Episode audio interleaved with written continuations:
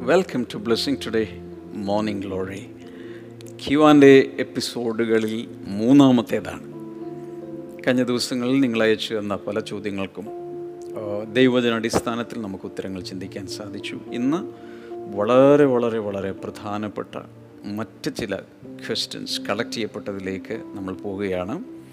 അതിനു മുൻപ് എല്ലാവരോടും എനിക്ക് പറയാനുള്ളത് ഈ എപ്പിസോഡുകൾ കഴിയുന്നത്ര എല്ലാവർക്കും ഫോർവേഡ് ചെയ്ത് കൊടുക്കുക. പലരുടെയും സംശയങ്ങൾ മാറാൻ അത് മുഖാന്തരമിടയാകും.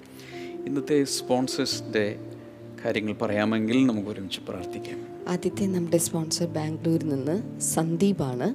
ഓ. ഇന്ന് സന്ദീപിന്റെ ജന്മദിനമാണ്. ജനുവരി നാലാം തീയതി തന്റെ മാതാവിന്റെ ജന്മദിനവും കൂടിയാണ്. സെയിം ഡേ ഇന്ന് സന്ദീപിന്റെ ഇന്ന് ഇന്ന് സന്ദീപിന്റെ ജന്മദിനം ജനുവരി നാലാം തീയതി മാതാവിന്റെ ഓ ജന്മദിനം happy birthday to both of you കർത്താവെ ഞങ്ങൾ ഒരുമിച്ച് പ്രാർത്ഥിക്കുന്നു. രണ്ടുപേരുടെയും ദീർഘായുസിനും നല്ല ആരോഗ്യത്തിനുമായിട്ട് ഞങ്ങൾ പ്രാർത്ഥിക്കുന്നു. കുടുംബം ആത്മീയമായി അടുത്ത നിലവാരത്തിലേക്ക് എത്തുവാൻ അങ്ങയുടെ കൃപ പകരണമേ. അടുത്തത് ബാംഗ്ലൂരിൽ നിന്ന് ഷിബു മാമനാണ്. ഇന്ന് ഷിബു മാമന്റെയും ഭാര്യ ഷിലുവിന്റെയും പതിനാറാമത്തെ വിവാഹ വാർഷികമാണ്. ആനിവേഴ്സറി കർത്താവെ ഞങ്ങൾ പ്രാർത്ഥിക്കുന്നു. എല്ലാ നന്മകൾക്കും കർത്താവിന്റെ നാമത്തെ ഉയർത്തുന്നു. ദൈവിക സന്തോഷവും സമാധാനവും എല്ലാ കുടുംബങ്ങളും നിറയുവാനും എല്ലാ കുടുംബങ്ങളും കർത്താവിനാൽ പണിയപ്പെടുവാനുമായിട്ട് ഞങ്ങൾ പ്രാർത്ഥിക്കുന്നു. അടുത്തത് കടവൂരിൽ നിന്ന് ശാരദ ബാലകൃഷ്ണൻ ഇന്ന് തന്റെ ജന്മദിനമാണ്. ഓ ഹാപ്പി ബർത്ത്ഡേ. കർത്താവെ ശാരദയ്ക്ക് വേണ്ടി പ്രാർത്ഥിക്കുന്നു അനുഗ്രഹിക്കുന്നു മക്കളായ ഷൈനി ഷീബ ഇവർക്ക് വേണ്ടി ഞങ്ങൾ പ്രാർത്ഥിക്കുന്നു. അവരുടെ സ്ഥലത്തിന്റെ വിൽപ്പന നടക്കട്ടെ കർത്താവെ. സലേഷ് സിബി എന്നീ രണ്ടു പേരും അവരവരുടെ ജോലിയിൽ അനുഗ്രഹിക്കപ്പെടട്ടെ എന്ന് ഞങ്ങൾ പ്രാർത്ഥിക്കുന്നു കർത്താവെ. അടുത്ത ന്യൂസിലൻഡിൽ നിന്ന് അലിൻ ജോൺ ആണ് ആലിൻ ജോൺ ആണ് ഇന്ന് ആലിന്റെ ജന്മദിനമാണ്. ഓ ഹാപ്പി ബർത്ത്ഡേ. കർത്താവെ ഞങ്ങൾ ഒരുമിച്ച് ഒരു വർഷക്കാലം അങ്ങ് നടത്തിയ കൃപകൾക്കായി അങ്ങേക്ക് നന്ദി പറയുന്നു. ജീവിതത്തിന്റെ എല്ലാ മേഖലകളിലും പ്രത്യേകിച്ച് കരിയറിൽ ദൈവിക അനുഗ്രഹങ്ങൾ ഉണ്ടാകേണ്ടതിനായിട്ട് ഞങ്ങളിപ്പോൾ പ്രാർത്ഥിക്കുന്നു കർത്താവെ. അടുത്ത നമ്മുടെ സ്പോൺസർ കാഞ്ഞിരപ്പള്ളിയിൽ നിന്ന് മഞ്ജുഷ ജോഷിയാണ് അടുത്ത നമ്മുടെ സ്പോൺസർ കർത്താവെ ഞങ്ങൾ ഇതുവരെ അങ്ങ് നൽകിയ എല്ലാ അനുഗ്രഹങ്ങൾക്കും നന്മകൾക്കും അങ്ങയുടെ നാമത്തെ ഉയർത്തുന്നു. സഹോദരന്റെ മദ്യപാനം മാറുവാനും അവരുടെ കുടുംബജീവിതം അനുഗ്രഹിക്കപ്പെടുവാനുമായിട്ട് ഞങ്ങൾ ഒരുമിച്ച് ചേർന്ന് ഇപ്പോൾ പ്രാർത്ഥിക്കുന്നു കർത്താവെ. ഹല്ലേലൂയ കർത്താവെ അങ്ങ് പ്രാർത്ഥന കേട്ടതിനായി നന്ദി പറയുന്നു. യേശുവിന്റെ നാമത്തിൽ തന്നെ. Thank you so much all sponsors ഇത് കാണുന്ന എല്ലാവർക്കും ഇതുപോലെ അടുത്ത ദിവസങ്ങളിൽ നിങ്ങൾക്ക് സ്പോൺസേഴ്സും പാർട്ട്നേഴ്സും ഒക്കെ ആയി മാറാൻ കഴിയും. സ്ക്രീനിൽ ഇനി അങ്ങോട്ട് ലഭിക്കാൻ പോകുന്ന വിവരങ്ങൾ ദയവായി നിങ്ങൾ കുറിച്ചു വയ്ക്കുക കർത്താവ് ഒത്തിരി അനുഗ്രഹിക്കട്ടെ. ഈ എപ്പിസോഡുകൾക്ക് വിശ്രമം കൊടുക്കരുത്. നമുക്ക് ഏവർക്കും ചേർന്ന് പാടി കർത്താവിനെ സ്തുതിക്കാം.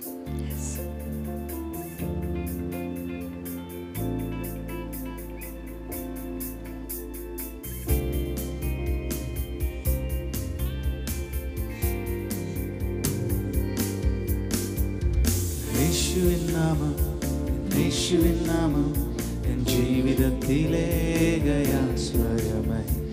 യേശുവിൻ നാമം യേശുവിൻ നാമം എൻ ജീവിതത്തിലേകയാശ്രയമായി ഞാനെന്നും സ്തുതിക്കും ഞാനെന്നും വാഴ്ത്തും. യേശുവിൻ നാമം എനിക്കെത്ര ആനന്ദം. ഞാനെന്നും സ്തുതിക്കും ഞാനെന്നും വാഴ്ത്തും. യേശുവിൻ നാമം എനിക്കെത്ര ആനന്ദം.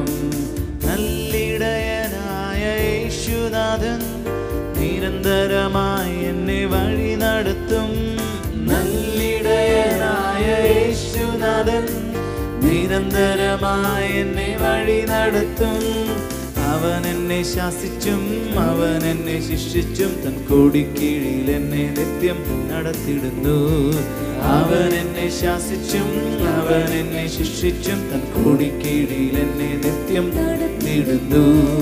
യേശുവിൻ നാമം യേശുവിൻ നാമം ജീവിതത്തിലേകയാശ്രയം ഓ യേശുവിൻ നാമം എൻ യേശുവിൻ നാമം ജീവിതത്തിലേകയാശ്രയം. ഞാനെന്നും സ്തുതിക്കും ഞാനെന്നും വാഴ്ത്തും യേശുവിൻ നാമം എനിക്കെത്ര ആനന്ദം. ഞാനെന്നും സ്തുതിക്കും ഞാനെന്നും വാഴ്ത്തും എൻ യേശുവിൻ നാമം എനിക്കെത്ര ആനന്ദം. ആർ യു റെഡി ഇന്നത്തെ നമ്മുടെ ക്വസ്റ്റ്യൻസിലേക്ക് പോകാൻ പോവുകയാണ്. ആദ്യത്തെ ചോദ്യം എന്താണ്? ആദ്യത്തെ ചോദ്യം വളരെ വിവാദപരമായ ഒരു കാര്യമാണത് സത്യം പറയുന്നത് is it wrong to wear ornaments ഓ ആഭരണങ്ങൾ അണിയുന്നത് ശരിയുണ്ടോ എന്നുള്ളതാണ് ചോദിച്ചേക്കുന്നത്. അതിന്റെ സബ് ക്വസ്റ്റ്യൻസ് പോലെയും ചോദിച്ചിട്ടുണ്ട്. മൂക്കുത്തി അതുപോലെ സെക്കൻഡ് സ്റ്റഡ് എനിക്ക് കാതിലിടുന്ന രണ്ടാമത്തെ ആയിരിക്കും സെക്കൻഡ് സ്റ്റഡ് ഇതൊക്കെ ഇടുന്നത് കൊണ്ട് കുഴപ്പമുണ്ടോ എന്നുള്ളതാണ്. എന്ത് ഉത്തരം പറയും?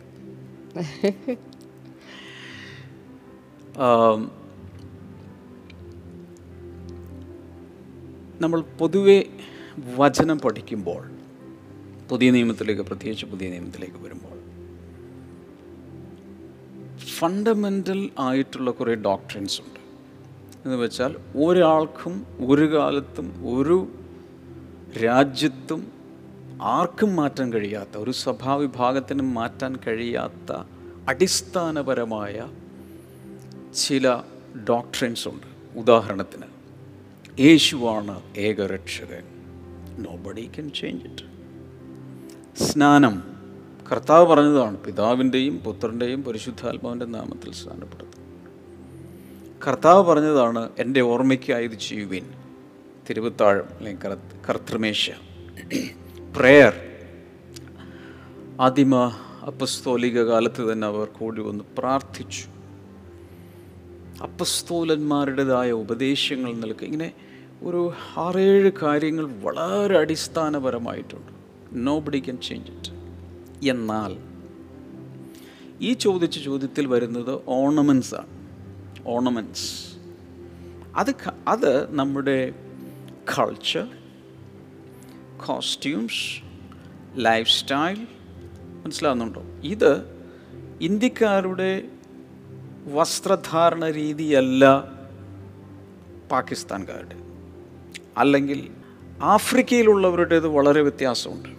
ഓസ്ട്രേലിയയിൽ വ്യത്യാസമുണ്ട് യൂറോപ്പിൽ വ്യത്യാസമുണ്ട് കൾച്ചർ എല്ലായിടങ്ങളിലും ഇങ്ങനെ മാറിക്കൊണ്ടേയിരിക്കും. അപ്പോൾ അടിസ്ഥാനപരമായി നമ്മൾ മനസ്സിലാക്കേണ്ടത് ദൈവവചനത്തിൽ നിത്യജീവനെ ബാധിക്കുന്ന അല്ലെങ്കിൽ ഒരു ഒരു വ്യക്തിയുടെ നിത്യരക്ഷയെ ബാധിക്കുന്ന ഏറ്റവും പ്രധാനപ്പെട്ട കോറായിട്ടുള്ള ടീച്ചിങ്സ് ആർക്കും മാറ്റം വരുത്താൻ പാടില്ല. എന്നാൽ വേഷഭൂഷാദികളിലുള്ള പലതും എല്ലാ രാജ്യങ്ങളിലും അതിന് മാറ്റമുണ്ടായിരിക്കും. അതിന് സ്ട്രിക്റ്റായി ഒരു കാര്യം നമുക്ക് പറയാൻ സാധ്യമല്ല എന്നുള്ളതാണ് സത്യം എങ്കിലും ദൈവവചനത്തിലെ ചില ഭാഗങ്ങൾ നമുക്കൊന്ന് ചിന്തിച്ച് കാരണം ചില സഭാവിഭാഗങ്ങളിൽ വളരെ ശക്തമായി പഠിപ്പിക്കുന്നൊരു കാര്യമാണ് സ്ത്രീകളെന്നല്ല ആരും ആഭരണങ്ങൾ അണിയുവാൻ പാടില്ല. കാരണം ദൈവം അത് വിലക്കിയിരിക്കുന്നു. എന്നാൽ ചില വിഭാഗങ്ങളിലൊക്കെ അങ്ങനെയൊന്നും അറിഞ്ഞിട്ട് പോലും ഇല്ലാതെ ആളുകൾ ജീവിക്കുന്നുണ്ട് അവരുടെ മേലും ഭയങ്കരമായ പരിശുദ്ധാത്മ ഉറങ്ങുന്ന. ഈ പറയുന്നവരെക്കാൾ കൂടുതൽ കർത്താവ് ശക്തമായവർ ഉപയോഗിക്കുന്നുണ്ട്. അപ്പം നമുക്ക് കണ്ടുപിടിക്കണ്ടേ? നമുക്ക് ചില ഭാഗങ്ങളിലേക്ക് പോകാം. ഒന്ന് പെട്ടെന്ന് കുറിച്ച് വെക്കണേ. ഉൽപ്പത്തി പുസ്തകം രണ്ടാമധ്യായം പതിനൊന്ന് പന്ത്രണ്ട് വചനങ്ങൾ വായിക്കുമ്പോൾ അതായത് Genesis two eleven and twelve വായിക്കുന്ന സമയത്ത് നമുക്കിവിടെ കാണാം. ദൈവം സൃഷ്ടിച്ച ഭൂമിയിൽ ആദ്യം തുടങ്ങി സ്വർണമുണ്ട് മനസ്സിലായോ? ആ ഒരു നദി ചുറ്റുന്നു അവിടെ സ്വർണം ഉണ്ടെന്നൊക്കെ ഒന്നാമത്തേന് പീശോൻ എന്ന പേർ അത് ഹവീല ദേശമൊക്കെയും ചുറ്റുന്നു അവിടെ പൊന്നുണ്ട്. അവിടെ പൊന്നുണ്ട്. അപ്പോൾ ദൈവം തന്നെയാണ് പൊന്ന് അല്ലെങ്കിൽ ഗോൾഡ് സൃഷ്ടിച്ചത്. അപ്പോൾ അധികം അധികം ആളുകളും ഈ സ്വർണമാണല്ലോ ഉപയോഗിക്കുന്നത്. പ്രത്യേകിച്ച് കേരളത്തിൽ. കേരളത്തിലാണ് അധികവും ഇങ്ങനൊരു വിവാദ വിഷയം കിടക്കുന്നത്.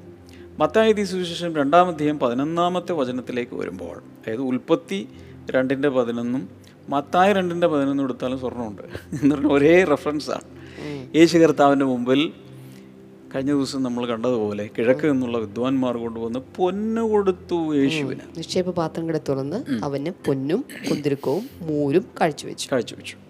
അപ്പോൾ സ്വർണം എന്നുള്ളത് അതിൽ തന്നെ ഒരു തെറ്റല്ല. കാരണം ദൈവം സൃഷ്ടിച്ചതാണ്. ദൈവം നല്ലതാണെന്നാണ് കണ്ടിരിക്കുന്നത്. യേശു കർത്താവിന് പോലും ബർത്ത്ഡേ ഗിഫ്റ്റായി കിട്ടിയത് സ്വർണമാണ്. എന്നാൽ പ്രശ്നങ്ങളിലേക്ക് പോകുന്നത് എവിടെയാണ്? ഈ സ്വർണം ഒരു വലിയ പ്രശ്നമായി മാറുന്നത് എപ്പോഴാണെന്നറിയാം ഒന്ന് അതിനു വേണ്ടിയുള്ള ആഗ്രഹം ദ്രവ്യാഗ്രഹം അത്യാർത്ഥ്യം വരും രണ്ട് ഈ സ്വർണം ഉപയോഗിച്ച് തന്നെ അന്യ ദൈവങ്ങളുടെ ദൈവം വെറുക്കുന്ന പല ദൈവങ്ങളുടെയും രൂപമുണ്ടാക്കി കോലമുണ്ടാക്കി അതിന്റെ മുമ്പിൽ നമസ്കരിക്കുകയോ ഇതെല്ലാം ചെയ്യുക അല്ലെങ്കിൽ ശരീരത്തിൽ അണിയുക. ദാറ്റ് ഈസ് ഡേഞ്ചറസ് അതിനെ പ്രസാദിപ്പിക്കാൻ അതിനെ പ്രസാദിക്കും ദാറ്റ് ഈസ് ഡേഞ്ചറസ് ഉദാഹരണത്തിന് ഉൽപ്പത്തി പുസ്തകം മുപ്പത്തി അഞ്ചാം അധ്യായത്തിൽ ജനസിസ് തേർട്ടി ഫൈവ് ഫോർ അവിടെ യാക്കോബ് കൂടെ ഉണ്ടായിരുന്ന എല്ലാ സ്ത്രീകളും അവരുടെ സ്വർണങ്ങളെല്ലാം കൊണ്ട് എടുത്ത് മാറ്റിയതായിട്ട് ഇവിടെ പറയുന്നുണ്ട്. അതിനൊരു കാരണം അവിടെ ഉണ്ട്. എന്താണത്? അന്യ ദൈവങ്ങളുടെ ഷെയ്പ്പിലുള്ള പലതും അവരണിഞ്ഞിരുന്നു അണിഞ്ഞിരുന്നു. അപ്പോൾ അതുകൊണ്ട് അത് മുഴുവനും കൂടെ ദൂരീകരിക്കേണ്ടി വന്നു. എന്നാൽ എത്രാമത്തെ? നാലാമത്തെ വചനത്തിൽ അതുണ്ട്. അങ്ങനെ അവർ തങ്ങളുടെ പക്കലുള്ള അന്യദേവന്മാരെ ഒക്കെയും കാതുകളെ കുണുക്കുകളെയും യാക്കോബിന്റെ പക്കൽ കൊടുത്തു. അതിന്റെ അർത്ഥം പലതിലും അതിന്റെ പ്രതിബിംബങ്ങൾ ഉണ്ടായിരുന്നു എന്നുള്ളതാണ്. അതെല്ലാം കൂടെ അങ്ങ് യാക്കോബിന്റെ കയ്യിൽ കൊടുത്തിട്ട് അവർ കരുവേലത്തിന്റെ ചുവട്ടിലെന്തോ കുഴിച്ചിട്ടു. അതേ. സമയത്ത് ഈ ഉൽപ്പത്തി പുസ്തകം തന്നെ ഇരുപത്തിനാലാം അധ്യായം മുപ്പത്തി അഞ്ചാമത്തെ വചനത്തിൽ ഈ ദൈവമാണ് അബ്രഹാമിന് സ്വർണം നൽകിയത്. സ്വർണം വെള്ളി തുടങ്ങിയ സകലത്തിലും അബ്രഹാം സമ്പന്നനായിരുന്നു. എന്നാൽ യാക്കോബിന്റെ കാലത്തെത്തിയപ്പോൾ അവർ ആ സ്വർണം ഉപയോഗിച്ച് തന്നെ പലവിധ കുണുക്കുകളും അന്യദൈവങ്ങളുടെ രൂപങ്ങളൊക്കെ ഉണ്ടാക്കി ശരീരത്തിലിടുന്ന രീതിയിലേക്ക് വന്നപ്പോൾ അത് നീക്കം ചെയ്യേണ്ടി വന്നു. തീർന്നില്ല. ഈ പുറപ്പാട് പുസ്തകത്തിലേക്ക് വരുമ്പോൾ അതിനേക്കാൾ അതിശയിപ്പിക്കുന്ന ഒരു കാര്യം കാണാം. പെസഹ ആചരിക്കുന്ന സമയത്ത് അവർ പുറപ്പെടാൻ പോവുകയാണ്. അതിനു മുമ്പ് എല്ലാ അയൽക്കാരികളോടും അവർ സ്വർണങ്ങളെല്ലാം മേടിക്കാൻ പറഞ്ഞു. അപ്പം അങ്ങനെ ഒരുപക്ഷെ ടൺ കണക്കിന് സ്വർണവുമായിട്ടാണ് ഈ ആറ് ലക്ഷം പുരുഷന്മാരും സ്ത്രീകളും കുട്ടികളും അടങ്ങുന്ന ഏകദേശം മുപ്പത് ലക്ഷത്തോളം ആളുകൾ അവിടെ നിന്ന് പുറത്തേക്ക് വരുന്നത്. എന്നാൽ ആ സ്വർണം കൊണ്ട് ഇവരൊരു കാളക്കുട്ടിയെ ഉണ്ടാക്കി ദൈവം അവർക്കൊരു ഗിഫ്റ്റായിട്ട് നല്ലതിന് വേണ്ടിയിട്ടാണ് കൊടുത്തത്. പക്ഷേ അവരത് ദുരുപയോഗം ചെയ്ത് അനാവശ്യമായ വിഗ്രഹാരാധനയിലേക്ക് പോയപ്പോൾ മുപ്പത്തിനാലാം അധ്യായം നാല് മുതൽ ആറ് വരെ വായിക്കുന്ന സമയത്ത് അത് എല്ലാവരും അവരുടെ ശരീരങ്ങളിൽ നിന്ന് നീക്കം ചെയ്തു. കാരണം ദൈവത്തിന് അത്രത്തോളം വലിയൊരു കോപം അവിടെ ഉണ്ടായി. മനസ്സിലാവുന്നുണ്ടോ? എന്നാൽ ഈ വചനങ്ങൾ എടുത്തിട്ട് ഒരു കാരണവശാലും സ്വർണം ഉപയോഗിക്കാൻ പാടില്ല ഒരു വെഡ്ഡിങ് റിംഗ് പോലും പാടില്ല എന്ന് പറയുന്നതിൽ യാതൊരു അർത്ഥവുമില്ല. കാരണം ഇതൊരു അന്യ ദൈവത്തിന്റെ ഒരു രൂപമല്ല ഇതിലുള്ളത്. അല്ലെങ്കിൽ പലരും ധരിക്കുന്ന ചില സ്റ്റഡ്സോ വേറെ എന്തെങ്കിലും സാധനങ്ങളോ അല്ലോ ഒന്നും അന്യദൈവങ്ങളുടേതായ യാതൊന്നുമില്ല. ഒരു പൊതുവായ ഒരു ജനറലായ ഒരു ഇതിനു വേണ്ടി മാത്രമാണെങ്കിൽ ദർ ഇസ് നോ പ്രോബ്ലം നാം ഒരു കാര്യം മനസ്സിലാക്കേണ്ടത് സ്വർണമല്ല വെള്ളിയല്ല ചെമ്പല്ല ഇരുമ്പല്ല ഏത് ലോഹമായാലും അന്യദൈവങ്ങളുടെ രൂപങ്ങൾ ഉണ്ടാക്കുകയോ അനാവശ്യമായി ദൈവത്തെ കോപിപ്പിക്കുന്ന പ്രവർത്തികൾ അതുകൊണ്ട് രൂപങ്ങൾ ഉണ്ടാക്കുകയോ ചെയ്താൽ ദൈവത്തിന് ഇഷ്ടമല്ല. അതല്ലാതെ സാധാരണ ഈ സ്വർണം ഉപയോഗിച്ച് എന്തെങ്കിലും അത്യാവശ്യം ചെറിയ ആഭരണങ്ങൾ ഇടുന്നതിന് ദൈവം ഒരിക്കലും എതിരല്ല. ത്രൂ ഔട്ട് ദ ബൈബിൾ ദൈവം അതിനെതിരല്ല. എന്ന് മാത്രമല്ല ദൈവം അനേകർക്ക് സ്വർണം ഒരു അനുഗ്രഹമായി അവരുടെ അനുഗ്രഹത്തിന്റെ ലക്ഷണമായി കൊടുത്തിട്ടുള്ളതായിട്ട് ബൈബിളിൽ ഒത്തിരി ഭാഗങ്ങളിലുണ്ട്. ദൈവം സ്വർണത്തിനെതിരല്ല. എന്തിനു പറയുന്നു നമ്മുടെ സ്വർഗത്തിൽ എത്തുമ്പോൾ അവിടുത്തെ റോഡ് വരെ സ്വർണമാണ്. മാത്രമല്ല വെളിപാട് പുസ്തകത്തിൽ നമ്മൾ കാണുന്നത് യേശു കർത്താവ് ഏഴ് പൊൻനിലവിളക്കുകളുടെ നടുവിലാണ് യേശു നിൽക്കുന്നത്. സോ ദൈവം ഒരിക്കലും സ്വർണ വിരോധിയല്ല നമ്മളാണ് പ്രശ്നക്കാർ. പിന്നെ കേരളത്തിലാണെങ്കിൽ ഈ സ്വർണഭ്രാന്ത് എന്ന് പറഞ്ഞാൽ ചെറിയ ഭ്രാന്തൊന്നുമല്ല ലോകത്തിൽ ഒരു സ്ഥലത്തും ഇത്രയും സ്വർണഭ്രാന്ത് ഉണ്ടെന്ന് എനിക്ക് തോന്നുന്നില്ല. അതിന്റെ പേരിൽ എത്രയോ സ്ത്രീകളുടെ ജീവിതം ജീവൻ പോലും പൊലിയുന്നു. സ്ത്രീധനത്തിന് വേണ്ടിയിട്ടുള്ള ഇതിലുമല്ല മാന്യമായി വളരെ മിനിമൽ രീതിയിലൊക്കെ സ്വർണം ഉപയോഗിക്കുന്നതിനോ ആഭരണം ഉപയോഗിക്കുന്നതിനോ ദൈവം ഒരിക്കലും എതിരല്ല. എന്നാൽ മറ്റു ചില വചനങ്ങൾ കൂടെ കൺഫ്യൂസിംഗ് ആയിട്ട് പലരും എടുത്ത് ഉപയോഗിക്കാറുണ്ട്. അതുകൂടെ ഒന്ന് കുറിച്ച് വെക്കുന്ന നല്ലതാണ്. ഒന്ന് ഇയോബിന്റെ പുസ്തകം ഇരുപത്തിരണ്ടാം അധ്യായം ഇരുപത്തിനാല് ഇരുപത്തിനാല് ഇരുപത്തിനാല് ഇരുപത്തിയഞ്ച് Job twenty two twenty four and twenty five. അതിൽ ഇയോബിന്റെ ഒരു സുഹൃത്ത് എലീഫാസ് വന്നിട്ട് ചില കാര്യങ്ങൾ പറയുന്നുണ്ട്. സ്വർണം നീ വലിച്ചെറിയുന്നു അങ്ങനെ എന്തൊക്കെ പറഞ്ഞിട്ട് കുറച്ച് കാര്യങ്ങൾ അതെ അതെ. അതിൽ അതിൽ ഇരുപത്തി നാല് ഇരുപത്തി അഞ്ച്. നിന്റെ പൊന്ന് പൊടിയിലും ഓഫീർ തങ്കം തോട്ടിലെ കല്ലിൻ ഇടയിലും ഇട്ടുകളക അപ്പോൾ സർവശക്തൻ നിന്റെ പൊന്നും നിനക്ക് വെള്ളിവാളവും ആയിരിക്കും. അദ്ദേഹം അദ്ദേഹം പറയുന്ന ഉപദേശം ദൈവം പോലും അംഗീകരിച്ചിട്ടില്ല. കാരണം ഈ യോബിന്റെ സുഹൃത്തുക്കൾ പറഞ്ഞ ഉപദേശങ്ങളൊന്നും ദൈവം ആക്സെപ്റ്റ് ചെയ്തില്ല. അപ്പം അത് അത് അത് ഈ ഈ എലിഫാസ് പറഞ്ഞു എന്ന് പറഞ്ഞുകൊണ്ട് എല്ലാം കൊണ്ട് തൊട്ടിടണമെന്നോ ഒന്നും അതിന്റെ അർത്ഥമില്ല. അതുപോലെ നാൽപ്പത്തിരണ്ടാം അധ്യായം ഏഴ് എട്ട് വചനങ്ങളിലും ഒന്ന് കുറിച്ച് വെച്ചാൽ മതി. ഒരു റെഫറൻസിന് വേണ്ടി മാത്രം തരുന്നതേ ഉള്ളൂ. വലിയ കഥയുള്ളതല്ല. എന്നാൽ പ്രധാനപ്പെട്ട രണ്ട് പുതിയ നിയമത്തിലെ ഭാഗങ്ങളാണ് ചിലർ പുതിയ നിയമത്തിൽ എഴുതിയിട്ടുണ്ട് എന്ന് ശഠിക്കുന്നത്. അത് ഒന്ന് പത്രോസ് മൂന്നാം അധ്യായം മൂന്ന് നാല് വചനങ്ങൾ. First Peter chapter three three and four and first Timothy chapter two nine and ten ഒന്ന് തിമോത്തിയോസ് രണ്ടാം അധ്യായം ഒൻപത് പത്ത് വചനങ്ങൾ.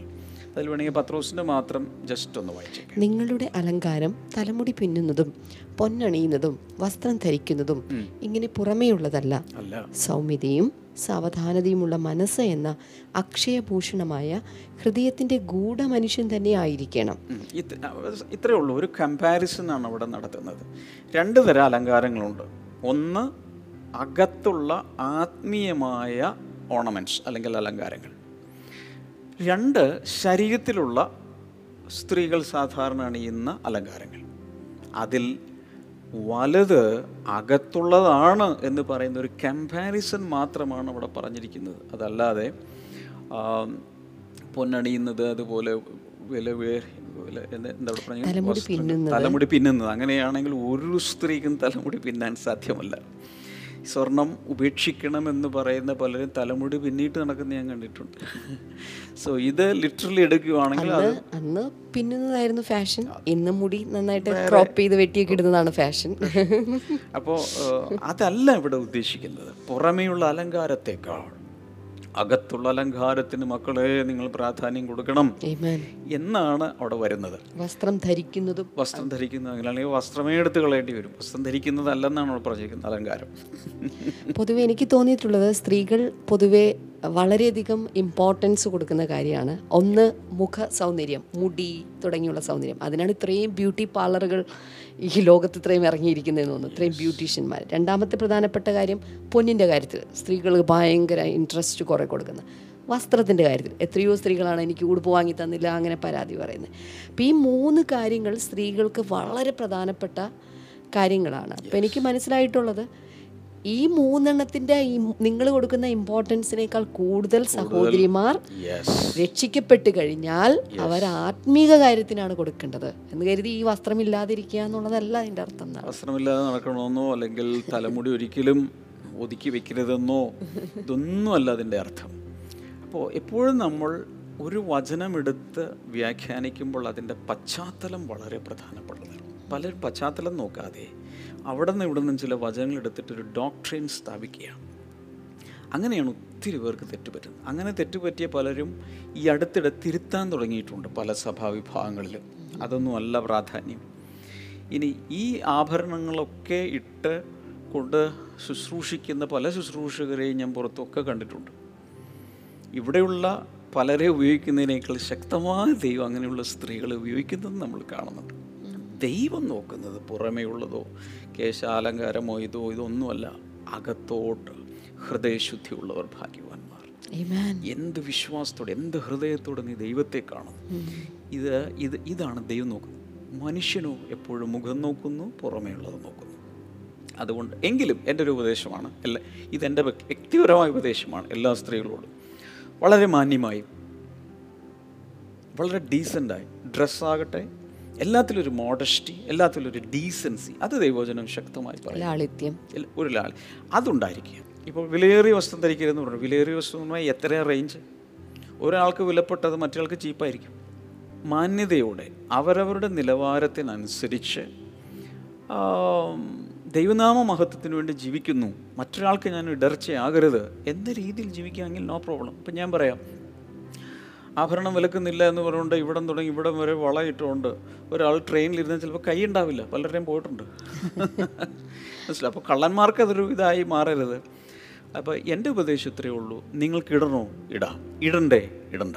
നമ്മളിവിടെ രണ്ട് കൂട്ടരും വരാറുണ്ട്. എല്ലാ ടൈപ്പും വരാറുണ്ട്. ഇവിടെ ഒരു ബോർഡ് എഴുതി വെച്ചിട്ടില്ല. നമ്മുടെ ചർച്ചിൽ ആഭരണം ഇട്ടവർ മാത്രമേ ഇവിടെ കയറാവൂ. അല്ലെങ്കിൽ ആഭരണം ഇടാത്തവരാരെങ്കിലും ഉണ്ടെങ്കിൽ ഇട്ടോളണം. ഇതൊന്നും നമുക്ക് ഇതൊക്കെ വ്യക്തിപരമായ അവരവർ തീരുമാനിക്കേണ്ട കാര്യങ്ങളാണ്. അതെ അത് വളരെ സിമ്പിളാണ്. ഒരു സ്ത്രീ ചുരിദാർ ഇടണോ അതോ സാരി എടുക്കണോ എന്ന് തീരുമാനിക്കില്ലേ? അത്രയും സിമ്പിളായി തന്നെ ഇതിനെ എടുത്തേച്ചാൽ മതി അല്ലേ? ശരിക്കും പറഞ്ഞാൽ ഇടണോ ഇടണ്ടയോ? നിങ്ങളുടെ ഇഷ്ടമാണ്. നിങ്ങളുടെ വേഷഭൂഷാദികൾ നിങ്ങളുടെ ഇഷ്ടമാണ്. അവിടെയാണ് ഞാൻ തുടങ്ങിയത് എന്ന് വെച്ചാൽ ദൈവവചനത്തിൽ ഒരാൾക്കും ഒരു സഭയ്ക്കും ഒരു കാലഘട്ടത്തിനും മാറ്റാൻ കഴിയാത്ത നിത്യത നിത്യമായ അടിസ്ഥാനപരമായ ഉപദേശങ്ങളുണ്ട്. അതവിടെ നിർത്തിക്കൊണ്ട് അല്ലാത്ത വേഷഭൂഷാദികൾ അങ്ങനെയുള്ള കാര്യങ്ങളിൽ പിടിച്ച് കടിച്ച് തൂങ്ങി അതിനെ ചൊല്ലി സഭ ഉപവിഭാഗങ്ങളും പ്രശ്നങ്ങളും തർക്കങ്ങളും ഉണ്ടാക്കേണ്ട ഒരാവശ്യമില്ല. പലപ്പോഴും യേശു കർത്താവ് പോലും പറഞ്ഞു നിങ്ങൾ കൊതുകിനെ അരിച്ചെടുക്കും ഒട്ടകത്തെ വെഴിയും കളയും. ഇതാണ് മനുഷ്യന്റെ സ്വഭാവം. കൊച്ചു കൊച്ചു കാര്യങ്ങൾക്ക് വലിയ പ്രാധാന്യം കൊടുക്കും. എന്നാൽ വലിയ പ്രാധാന്യമുള്ള പലതും നിസ്സാരമാക്കി കളയുകയും ചെയ്യും. എനിക്ക് തോന്നുന്നു ഇന്നൊരു അല്പസമയം മുന്നിലേക്ക് പോയെങ്കിലും ഒരു ക്വസ്റ്റ്യൻ കൂടെ നമുക്കിന്ന് നോക്കാം. കാരണം അല്ലെങ്കിൽ നാളത്തെ കൊണ്ടെല്ലാം തീരില്ല.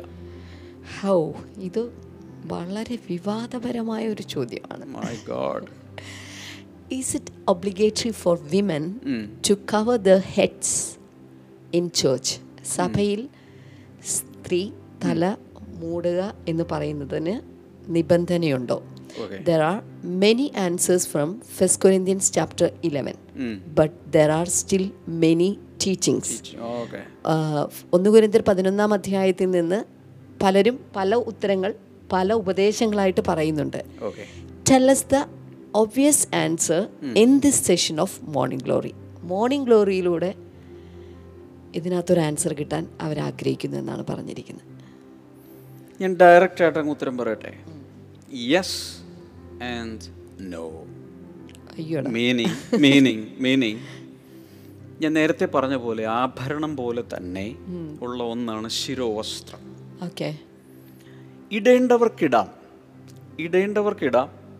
വേണ്ടാത്തവർ ഇടണ്ട ഞാൻ നേരത്തെ പറഞ്ഞല്ലോ അടിസ്ഥാനപരമായൊരു ഉപദേശം അല്ല ഇത്. ഒരു രക്ഷയെ ബാധിക്കുന്ന അല്ലെങ്കിൽ നിത്യജീവനെ ബാധിക്കുന്ന ഒരു ഫണ്ടമെന്റൽ ഡോക്ട്രിൻ അല്ല ഇത്. പക്ഷേ ഈ ഒരു ഭാഗം ചോദിച്ച വ്യക്തി പറഞ്ഞിരിക്കുന്ന ഒന്ന് കുറിന്തിയർ പതിനൊന്നാം അധ്യായം അല്ലേ?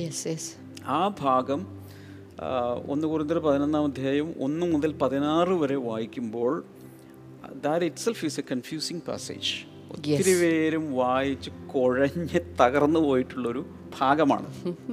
അതിന്റെ പ്രധാന കാരണം അവിടെ അദ്ദേഹം ഡീൽ ചെയ്യുന്നത് ഒരു കൾച്ചറൽ ഇഷ്യൂ ആണ്. നമ്മൾ മനസ്സിലാക്കേണ്ട ചില കാര്യങ്ങൾ പൗലൂസ് എന്തിനത് എഴുതിയെന്ന് ആദ്യം മനസ്സിലാക്കണം. ഒന്ന് കുറിന്തർ പതിനൊന്നാം അധ്യായം വായിക്കുന്നതിന് മുമ്പ് ഒന്നാം അധ്യായം ഒന്നാം അധ്യായം വായിക്കണം. ഒന്നാം അധ്യായത്തിൽ ആദ്യം അദ്ദേഹം പറഞ്ഞു വരുന്നുണ്ട് നിങ്ങളുടെ ഇടയിൽ ഒന്നാമത് ഭിന്നതയും പ്രശ്നങ്ങളും കുറേ വിഷയങ്ങളുണ്ടെന്നുള്ളത് ക്ലോവയുടെ ആളുകളാൽ എനിക്ക് അറിവിട്ടിരിക്കും ഏഴാം അധ്യായത്തിൽ വരുമ്പോൾ അദ്ദേഹം പറയുവാണ് ഇനി നിങ്ങൾ ചോദിച്ച എഴുതി ചോദിച്ച ചില ചോദ്യങ്ങൾക്ക് ഞാൻ ഉത്തരം പറയാം. എന്ന് പറഞ്ഞുകൊണ്ട് ഏഴാം അധ്യായം മുതൽ ഇങ്ങോട്ട് ഇവരങ്ങോട്ട് കുറേ ക്വസ്റ്റ്യൻസ് എഴുതി ചോദിച്ചു. നിർഭാഗ്യവശാൽ ആ ക്വസ്റ്റ്യൻസ് നമ്മുടെ കയ്യിൽ ഇല്ലാതെ പോയി. പക്ഷെ ഉത്തരം പറയുന്നത് കൊണ്ട് ഇന്നൊക്കെ ചോദ്യങ്ങളാണ് ചോദിച്ചതെന്ന് നമുക്ക് ഊഹിക്കാം. അതിലൊന്നായിരുന്നു സ്ത്രീകൾ തലയിൽ മൂടുപടം ഇട്ടുകൊണ്ട് പ്രാർത്ഥിക്കണോ? പ്രവചിക്കണോ? സ്ത്രീകൾ എങ്ങനെയാണ് സഭയുടെ അകത്തിരിക്കേണ്ടത്? മൂടുപടം ഇട്ടുകൊണ്ടിരിക്കണോ ഇടാതിരിക്കണോ? പക്ഷേ പൗലോസ് അവിടെ നമ്മൾ ഈ പതിനൊന്നാം അധ്യായം വായിക്കുവാണെങ്കിൽ വളരെ കൃത്യമായി നമുക്ക് സമയമില്ലാത്തതുകൊണ്ട് മുഴുവൻ വായിക്കുന്നില്ല നിങ്ങൾ വായിച്ചാൽ മതി. ഞാൻ അതിന്റെ കുറച്ച് കാര്യങ്ങളൊക്കെ എങ്ങനെയാണ് അതിനെ കാണേണ്ടത് എന്നുള്ള ക്ലാരിറ്റിക്ക് വേണ്ടി പറഞ്ഞു തരാം അതിൽ പൗലോസ് ഒന്നാമതായി ഇവിടെ ഡീൽ ചെയ്യുന്ന വിഷയം മൂടുപടം എന്നതിനേക്കാൾ ശിരോവസ്ത്രം എന്നതിനേക്കാൾ അധികാരത്തെയാണ്. ഹെഡ്ഷിപ്പ് അതോറിറ്റി മുഴുവൻ വായിച്ചു നോക്കണം. ആ ഭാഗത്ത് മുഴുവൻ അദ്ദേഹം ശരിക്കും ഡീൽ ചെയ്യുന്നത് മൂടുപടം എന്നതിനേക്കാൾ അതോറിറ്റി സ്ട്രക്ചറാണ് കാരണം ഇവിടെ പ്രത്യേകിച്ച് അവിടെ പറഞ്ഞു വരുന്നത് സ്ത്രീ. സ്ത്രീയുടെ തലയായിട്ട് ദൈവം വെച്ചിരിക്കുന്നത് പുരുഷൻ അഥവാ ഭർത്താവ്. ഭർത്താവിന്റെ തലയായിട്ട് ദൈവം വെച്ചിരിക്കുന്നത് ക്രിസ്തു. ക്രിസ്തുവിന്റെ തലയായിട്ട് ദൈവം വെച്ചിരിക്കുന്നത് പിതാവ്. ദൈവം. പിതാവായ ദൈവം. മനസ്സിലാവുന്നുണ്ടോ? അപ്പോൾ ഇവിടെ അവിടുത്തെ വിഷയം ശരിക്കും പറഞ്ഞാൽ മൂടുപടമല്ല. അവിടുത്തെ വിഷയം പ്രധാനപ്പെട്ട അവിടുത്തെ തീം എന്ന് പറയുന്നത് അതോറിറ്റി സ്ട്രക്ചറാണ് സകലരും അധികാരങ്ങൾക്ക് കീഴ്പ്പെട്ടിരിക്കണം. എന്നിട്ട് ചില കാര്യങ്ങൾ അവിടെ പറയുന്നതിൽ ഓരോന്നോരോന്ന് നമുക്കൊന്ന് ചിന്തിച്ചു നോക്കാം. രണ്ടാമത്തെ വചനത്തിലാണെന്ന് തോന്നുന്നു. എന്റെ രണ്ടാമത്തെ വചനം ഒന്ന് വായിക്കാമോ? നിങ്ങൾ സകലത്തിലും എന്നെ ഓർക്കുകയും ഞാൻ നിങ്ങളെ ഏൽപ്പിച്ച കൽപ്പനകളെ പ്രമാണിക്കുകയും ചെയ്യാൽ. നിങ്ങളെ പുകഴ്ത്തുന്നു. അവിടെ നിൽക്കട്ടെ. ഇതാണ് ഒരു വലിയൊരു കൺഫ്യൂഷൻ ഉണ്ടാക്കുന്ന ഒരു ഭാഗം.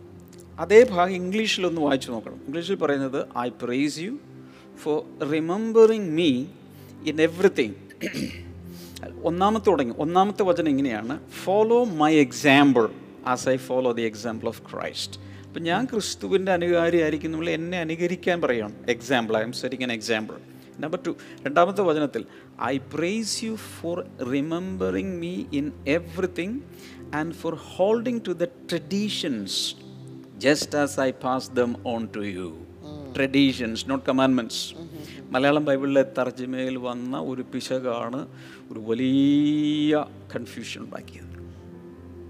ഇംഗ്ലീഷ് ബൈബിൾ ഞാൻ ഒത്തിരി വേർഷൻസ് എടുത്തു നോക്കി. പ്രധാനമായി അവിടെ പറഞ്ഞിരിക്കുന്ന ട്രഡീഷൻസ് ഞാനൊരു എന്താ പറയുക ഒരു ഒരു പാരമ്പര്യം ഒരു നല്ല ഒരു എക്സാമ്പിൾ ഒരു ട്രഡീഷൻ ഞാൻ നിങ്ങൾക്ക് കാണിച്ചു.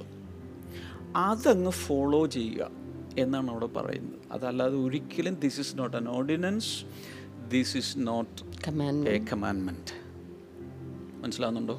അത് വളരെ ക്ലിയർ ആയിട്ട് പൗലോസ് അവിടെ പറയുന്നുണ്ട്. അതിന്റെ അർത്ഥം ഇതിന് ശേഷം പറയുന്ന ഒന്നും ഒരിക്കലും സ്ട്രിക്റ്റ് ആയിട്ടുള്ളൊരു കൽപ്പനയല്ല.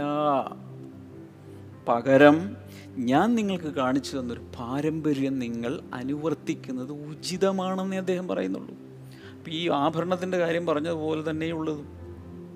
അതിന്റെ വേറൊരു കാര്യം കൂടി നമ്മൾ മനസ്സിലാക്കേണ്ടത് പൗലോസ് ഒരു പാരമ്പര്യം അല്ലെങ്കിൽ ഒരു ട്രഡീഷനാണ് കാണിച്ചു കൊടുത്തത്. അതൊരു സത്യം പറഞ്ഞൊരു ജൂയിഷ് ട്രഡീഷനാണ് ജൂയിഷ് ട്രഡീഷനിൽ സത്യം പറഞ്ഞാൽ പുരുഷന്മാർ വരെ അന്നത്തെ കാലത്ത് തലീത്ത് എന്ന് പറയുന്ന ഒരു ഇപ്പം നിങ്ങൾ തന്നെ പല വീഡിയോ യേശുവിന്റെ വീഡിയോകളിൽ പോലും ചിലപ്പോൾ യേശു പ്രാർത്ഥിക്കുന്നതിന് മുമ്പ് അപ്പസ്തോലന്മാരൊക്കെ കവർ ചെയ്യുന്നത് കാണാം. സിനഗോഗില സിനിമയിലൊക്കെ കാണാം. എന്തിന് ഇപ്പോൾ ചെന്നാലും വിലാപമുതലിൽ അവിടെ ചെന്നാൽ ഒന്നുകിൽ തലീത്ത് എന്ന് പറയുന്ന ഇത് പുരുഷന്മാരുടെ കാര്യമാണ് സ്ത്രീകളുടെ അല്ല അല്ലെങ്കിൽ അറ്റ്ലീസ്റ്റ് ഒരു ക്യാപ്പെങ്കിലും അവർ വയ്ക്കും. അത് യഹൂദന്മാരുടെ പ്രാർത്ഥനയുടെ ഒരു രീതിയാണ്.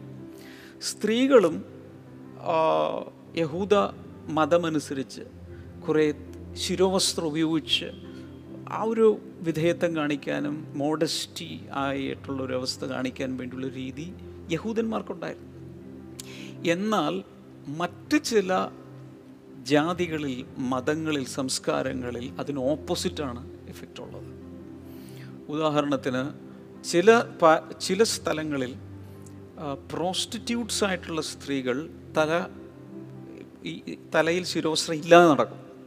ചില സ്ഥലങ്ങൾ മൂടുകൂടെ ഇട്ട് ഇപ്പോൾ ഒരു താമാറോ അല്ലെങ്കിൽ ഒരു അതുപോലെ ചില സ്ത്രീകളെ കുറിച്ചൊക്കെ ഇതിൽ പറയുന്നുണ്ട്. അവർ മൂടിയിരുന്നതായിട്ടും പറയുന്നുണ്ട്. അപ്പോൾ ഇതെല്ലാം എല്ലാ ഇടങ്ങളിലും വ്യത്യാസം ഉണ്ടായിരിക്കും. ഇതേ ഭാഗത്ത് തന്നെ പറയുന്നുണ്ട് മുടി നീട്ടി വളർത്തുന്നത് പുരുഷന്മാർക്ക് അപമാനമാണെന്ന് പറയുന്നുണ്ട്. എന്നാൽ ഇന്ത്യയിലെ സിഖ് മതസ്ഥരായിട്ടുള്ള ആളുകൾ പുരുഷന്മാർ ഭയങ്കരമായിട്ട് മുടി നീട്ടുന്നുണ്ട്. ശരിയല്ലേ? അപ്പം അങ്ങനെയുള്ളവർ വിശ്വാസത്തിലേക്ക് വന്നാൽ മുടി മുറിപ്പിക്കുമോ? മിക്ക സ്ഥലങ്ങളിൽ മുടി മുടി മുറിപ്പിക്കുന്നില്ലെന്നുള്ളതാണ് സത്യം. നോർത്ത് ഇന്ത്യയിലൊക്കെ ഞാൻ പോയി കണ്ടിട്ടുണ്ട്. സഭകളിൽ ഇപ്പോഴും അവർ ആ വലിയ ടർബനും എല്ലാം കെട്ടിക്കൊണ്ടിരിക്കുന്നത് എന്തിനു പറയുന്നു സാധു സുന്ദർ സിംഗ് ഈ സാഫ്രൻ ക്ലോത്ത് കാവ്യ വസ്ത്രം എടുത്തുകൊണ്ടൊരു സന്യാസിയുടെ വേഷത്തിലാണ് ധരിച്ചുകൊണ്ടിരുന്നത്.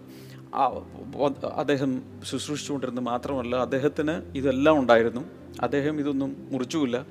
മാത്രമല്ല ഇവിടെ കേരളത്തിലൊക്കെ വന്ന കൺവെൻഷനിൽ അദ്ദേഹം ശുശ്രൂഷിച്ചിട്ട് ആരും മുറിപ്പിച്ചിട്ടുമില്ല സോ ഇതെല്ലാം ഈ വേഷം അല്ലെങ്കിൽ പുറമേയുള്ള വസ്ത്രധാരണ രീതി ശിരവസ്ത്രം ഇടണോ വേണ്ടേ എന്നുള്ളത് അതത് നാടുകളിലെ സംസ്കാരത്തിന് വിട്ടുകൊടുക്കുക. ഇതൊരു സ്ട്രിക്റ്റ് ഉപദേശം അല്ല ഇറ്റ്സ് ജസ്റ്റ് എ ട്രഡീഷൻ ഇത് തലയിൽ മനസ്സിലായാൽ ആ കൺഫ്യൂഷൻ അവിടെ തീർന്നു. ഇത്രയുള്ള കാര്യം. ഈസ്റ്റേൺ രാജ്യങ്ങളിൽ എസ്പെഷ്യലി മിഡിൽ ഈസ്റ്റിൽ അല്ലെ? എല്ലാ അറബ് രാജ്യങ്ങളിലും നമ്മൾ കണ്ടാൽ സ്ത്രീകൾ തലയിൽ മൂടുപടം ഇടുന്ന ഒരു രീതിയാണ്. മറ്റൊരു യഹൂദന്മാരല്ല അവർ അപ്പോൾ യഹൂദന്മാരും ആ മിഡിൽ ഈസ്റ്റ് ഈസ്റ്റേൺ സംസ്കാരം നോർത്ത് ഇന്ത്യ ചെന്ന് കഴിഞ്ഞാൽ വെറുതെ റോട്ടിൽ കൂടെ പോകുന്ന സ്ത്രീകൾ വരെയും ഇപ്പോൾ കുറവാണ്. ഒരു സമയത്ത് അവർ ട്രഡീഷണലി അവർ തല മൂടിയില്ല എങ്കിൽ അവരൊരു അപമാനം പോലെയാണ് അതിനെ കാണുന്നത്. അപ്പോൾ അത് അവരുടെ ഒരു കൾച്ചറാണ് അവർ ഇത് തന്നെ വേറെ സ്ഥലത്ത് ഓപ്പോസിറ്റ് ആയിരിക്കും എന്റെ ഇഫക്റ്റ് അതെ കേരളത്തിൽ റോട്ടിലൂടെ നടന്നു പോകുമ്പോൾ മാർക്കറ്റിൽ പോകുന്ന ഒരു സ്ത്രീ അല്ലെങ്കിൽ കോളേജിൽ പഠിപ്പിക്കാൻ പോകുന്ന ഒരു സ്ത്രീ ക്ലാസ്സിലിരിക്കുന്ന ഒരു സ്ത്രീ ഒരു പെൺകുട്ടി ബസ്സിലിരിക്കുന്ന ഒരു സ്ത്രീ മൂടുപടം അണഞ്ഞി അണിഞ്ഞിട്ടല്ല പോകുന്നത് ഇങ്ങനൊരു കൾച്ചർ കേരളത്തിൽ അതായത് സൗത്ത് ഇന്ത്യയിൽ ഇല്ല. ഇങ്ങനെ ഒരു കൾച്ചർ പക്ഷെ നോർത്ത് ഇന്ത്യയിലുണ്ട് ആ കൾച്ചർ ഇനി ചിലർ എവിടെയാണ് ഈ പ്രശ്നം വരുന്നത്? ബൈബിളിലെ ചില ഭാഗങ്ങൾ ചിലർ അക്ഷരാർത്ഥത്തിലെടുത്ത് ഇംപ്ലിമെന്റ് ചെയ്യാൻ ശ്രമിക്കുന്നു. അത് കൾച്ചറിന്റെ മേൽ വലിയൊരു പ്രശ്നം ഉണ്ടാക്കും വേൾഡ് വൈഡ് ഒരു ഉദാഹരണം ഞാൻ പറയുകയാണ്. ഒന്ന് കുറിന്തർ പതിനാറിന്റെ ഇരുപതിൽ ഫസ്റ്റ് കുറിന്തർ സിക്സ്റ്റീൻ ട്വന്റി അവിടെ പറയുന്ന all the brothers and sisters here send you greetings അദ്ദേഹം പറയുമോ ലേഖനം കൺക്ലൂഡ് ചെയ്യുക. Greet one another with a holy kiss വിശുദ്ധ ചുംബനത്താൽ അന്യോന്യം വന്ദനം ചെയ്യുവിൻ. നിങ്ങൾ എത്ര പേർ നിങ്ങളുടെ സഭയിൽ വിശുദ്ധ ചുംബനം ചെയ്യാറുണ്ടെന്ന് പറഞ്ഞു. എനിക്ക് ഇന്നും ഓർമ്മയുണ്ട് ചെറുപ്പകാലം ഞാൻ രക്ഷിക്കപ്പെട്ട സമയത്ത് ഇത് ആകെ ഇത് സംഭവിക്കുന്നത് പല സഭകളും കർത്തൃമേശ കഴിഞ്ഞ് മാസത്തിലേക്ക് ഒരു കർത്തൃമേശ കർത്തൃമേശയ്ക്ക് ശേഷം വിശുദ്ധ ചുംബനം ചെയ്യാമെന്ന് പറയും. അപ്പോൾ എനിക്കൊന്നും ആദ്യം ഇതൊന്നും അറിയില്ലായിരുന്നു. പിന്നെയാണ് ഞാൻ കണ്ടപ്പോൾ വിശുദ്ധ ചുംബനമല്ല ചെയ്യുന്നത്. എല്ലാവരും ഇങ്ങനെ ഒന്ന് അങ്ങോട്ടും ഇങ്ങോട്ടും ഒന്ന് ഇങ്ങനെ ഒന്ന് കെട്ടിപ്പിടിക്കുക. മനസ്സിലായി? ഒരു ചെറിയൊരു ആലിംഗനം മാത്രമേ ഉള്ളൂ. നമ്മുടെ നാട്ടിലെങ്ങാൽ ഈ വചനം ഇതുപോലെ എങ്ങാലും അനുസരിച്ചാൽ. ഇപ്പം ഞാൻ പറയാം. പുറത്തെ ചില കൾച്ചറുകളിൽ ഈ പബ്ലിക്കായിട്ട് കിസ് ചെയ്യുന്നത് അത് ആരുടെ ഭാര്യയും ഭർത്താവായാലും കുഴപ്പമില്ല അങ്ങോട്ടും ഇങ്ങോട്ടും കിസ് ചെയ്യാം. കുഴപ്പമൊന്നുമില്ല. ഇവിടുത്തെ ഒരു സഭയിൽ ഒരു ചെറുക്കൻ ചെന്നിട്ട് അപ്പുറത്തൊരു ഒരുത്തന്റെ ഭാര്യയെ പിടിച്ച് വിശുദ്ധ വിമനം ചെയ്താൽ സഭയുടെ അകത്ത് എന്ത് നടക്കും പറയാമോ? ഒരു സഭയിൽ ഇത് ചെയ്യാറില്ല. ഹോളി കിസ് ഇങ്ങനെ അങ്ങോട്ടും ഇങ്ങോട്ടും വെക്കുന്നതല്ലാതെ പ്രത്യേകിച്ച് ഈ കൊറോണ കാലത്ത് അങ്ങോട്ടും ചെയ്താലോ? സോഷ്യൽ ഡിസ്റ്റൻസിങ്ങിന്റെ സമയത്ത്. അതുപോലെ വചനമാണെന്ന് ഹോളി കിസ് ചെയ്യ്. അതെന്താ ചെയ്യാത്തെ? സോ ലിറ്ററലി എടുക്കുവാണെങ്കിൽ എല്ലാം ലിറ്ററലി എടുക്കണം. മനസ്സിലായോ? അപ്പോൾ വിശുദ്ധ ഇമ്പനം സൗകര്യപൂർവം ഒഴിവാക്കുക. ആരും കവളിലോ ചുണ്ടിലോ ഒന്നും കിസ് ചെയ്ത് ഞാൻ കണ്ടിട്ടില്ല. നമ്മുടെ നാട്ടിലും നമ്മുടെ നാട്ടിലെ കൾച്ചറിൽ അതൊരു കുറവാണ്. അല്ലാതെ തന്നെ നമ്മുടെ മുഖത്തിന്റെ ഭാവപ്രകടനത്തിൽ തന്നെ നമ്മളൊരു മനുഷ്യനെ ആദരിക്കുന്നതും ബഹുമാനിക്കുന്നതും സ്നേഹിക്കുന്നതും കരുതുന്നതും ഒക്കെ പ്രത്യേകിച്ച് ഇന്ത്യൻസിന്റെ തലയാട്ടിൽ തന്നെ ഒരു ഒരു വലിയൊരു കഥയാണത്. ഉപയോഗിക്കുന്നത്. നമ്മുടെ കൾച്ചർ അങ്ങനെയാണ് കൂടുതൽ അപ്പോൾ എന്താണ് ഇതിന്റെ കൺക്ലൂഷൻ കൺക്ലൂഷൻ ഇത്രയേ ഉള്ളൂ. അവരുടെ കൾച്ചറിൽ ഒരു സ്ത്രീ പുരുഷന് അല്ലെങ്കിൽ ഭർത്താവിന് കീഴ്പ്പെട്ടിരിക്കുന്നു. മാത്രമല്ല വേറൊരു ഭാവം അവിടെ പറയുന്നത് ദൂതന്മാർ നിമിത്തം ഒരു അധീനത ലക്ഷ്യം ഉണ്ടായിരിക്കട്ടെ എന്ന് കൃത്യമായി വ്യാഖ്യാനിക്കാൻ ആർക്കും അറിയുന്നില്ല അറിയില്ല എന്നുള്ളതാണ് സത്യം. പലരും പലതാ പറയുന്നത്. അതിലൊന്ന് ദൂതന്മാർ ഈ ആരാധന നടക്കുന്ന സമയത്ത് ഇവിടെ ഉണ്ട് സന്നിഹിതരാണ്. അവരെയും കൂടി ഓർത്തിട്ട് ഒരു അധീനതാ ലക്ഷ്യത്തിന് വേണ്ടി ഒരു സ്ത്രീകൾ മൂടുപടം അണിയട്ടെ. അത് പൗലോസ് പറഞ്ഞ ഒരു ട്രഡീഷൻ മാത്രമാണ്. ഒരിക്കലും അതൊരു കൽപ്പനയല്ല. അതുകൊണ്ട് എല്ലാവരും അത് സ്ട്രിക്റ്റായി അത് ചെയ്യണമെന്ന് പറഞ്ഞിട്ടില്ല. അതേ പൗലോസ് എന്നോട് പറയുന്നുണ്ട് നാച്ചുറലായിട്ടുള്ളൊരു കവറിങ് ആയിട്ട് സ്ത്രീക്ക് നീണ്ട മുടി നൽകിയിരിക്കുന്നു. ഇതെല്ലാം കൂടി വായിച്ചാണ് കൺഫ്യൂഷൻ ആവുന്നത്. ഒരു കൺഫ്യൂഷന്റെ ആവശ്യമില്ല. കൺക്ലൂഷൻ ഇതാണ്. നിങ്ങളുടെ സംസ്കാരത്തിൽ നിങ്ങൾക്ക് ശിരോവസ്ത്രം ഇടുന്നതാണ് ഉചിതമെന്ന് തോന്നുകയാണെങ്കിൽ നിങ്ങൾക്ക് ഇടാം. എന്നാൽ വേറൊരാൾ സൗകര്യത്തിനോ അല്ലെങ്കിൽ അവരുടെ ഒരു കൂടുതൽ കുറച്ചുകൂടി ആക്സെപ്റ്റൻസിനോ വേണ്ടിയിട്ട് ഉപയോഗിക്കുന്നില്ല. നോ പ്രോബ്ലം നമ്മുടെ കോൺഗ്രിഗേഷനിൽ ബ്ലെസ്സിങ് ടുഡേ പ്രാർത്ഥനകളിൽ ഞങ്ങൾ ഇതിനൊന്നിനും സ്ട്രിക്റ്റ് പിടിക്കാറില്ല. ഇടേണ്ടവർക്ക് ഇടാം ഇടേണ്ടാത്തവർക്ക് ഇടേണ്ട. ഞാൻ വീണ്ടും പറയുന്നു അനേക സ്ഥലങ്ങളിൽ രാജ്യങ്ങളിൽ നടക്കുന്ന പല മീറ്റിങ്ങുകളിൽ ഞാൻ ഒബ്സർവ് ചെയ്യാറുണ്ട്. അതിൽ ദൈവം സ്ത്രീകളെ ശക്തമായി ഉപയോഗിക്കുന്നു. അതിൽ ഈ പുറത്തോട്ടുള്ള രാജ്യങ്ങളിലെല്ലാം വെച്ച് നോക്കുമ്പോൾ പ്രതി ഇന്ത്യയിലും അതെ ഇപ്പോൾ ഒരു ശിരോവസ്ത്രവും ഇല്ലാതെ ശുശ്രൂഷിക്കുന്ന സ്ത്രീകളെ പുരുഷന്മാരെക്കാൾ ശക്തമായി ദൈവം ഉപയോഗിക്കുന്നത് ഞാൻ കണ്ടിട്ടുണ്ട്. അത് ജനം ആളുകൾ അംഗീകരിച്ചാലും ഇല്ലേലും ദൈവം അവരെ ഉപയോഗിക്കുന്നു. അതുകൊണ്ട് ദൈവം ഇതിലൊന്നിലും കുരുങ്ങിക്കിടക്കുന്നില്ല മനുഷ്യന്റെ ട്രഡീഷനും അല്ലെങ്കിൽ മനുഷ്യന്റെ കുടുസുബുദ്ധിയാണ് ഇതിലെല്ലാം കുരുങ്ങിക്കിടക്കുന്നത് ക്ഷമാ സിസ്റ്റർ എപ്പോൾ ശുശ്രൂഷിക്കുന്നതിന്റെ പുറകെ ഞങ്ങൾക്ക് ചില ഫോൺ കോളുകൾ വരും മെസ്സേജുകൾ വരും ഇമെയിലുകൾ വരും.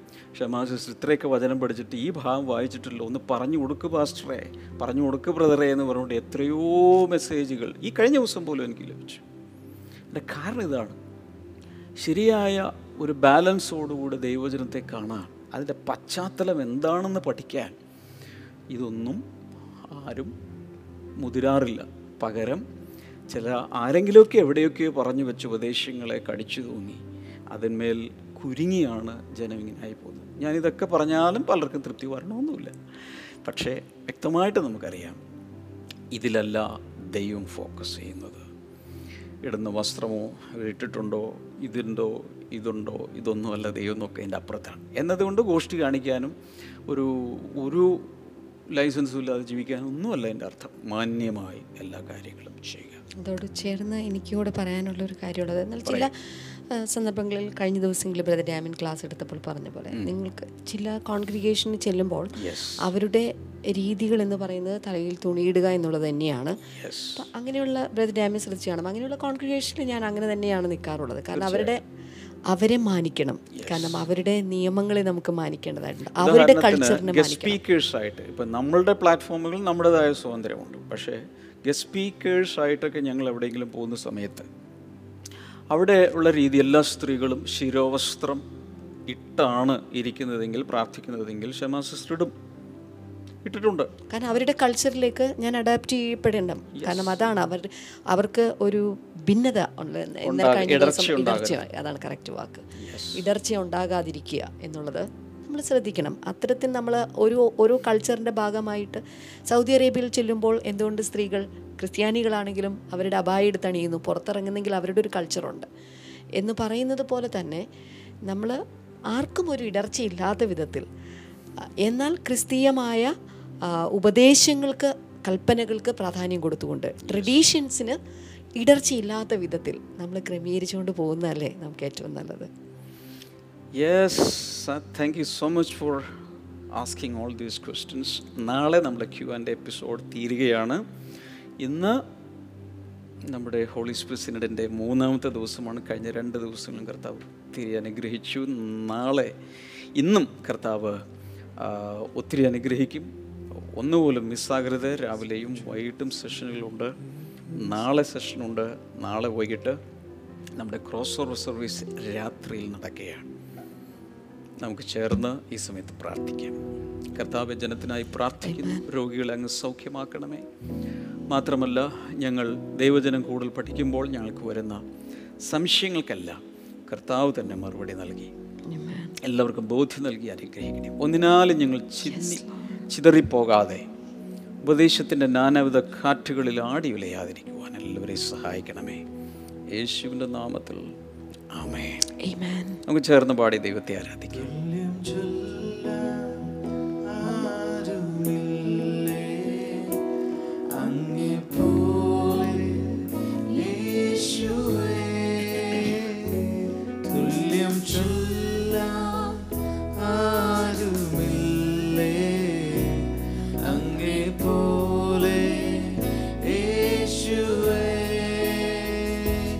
Jesus.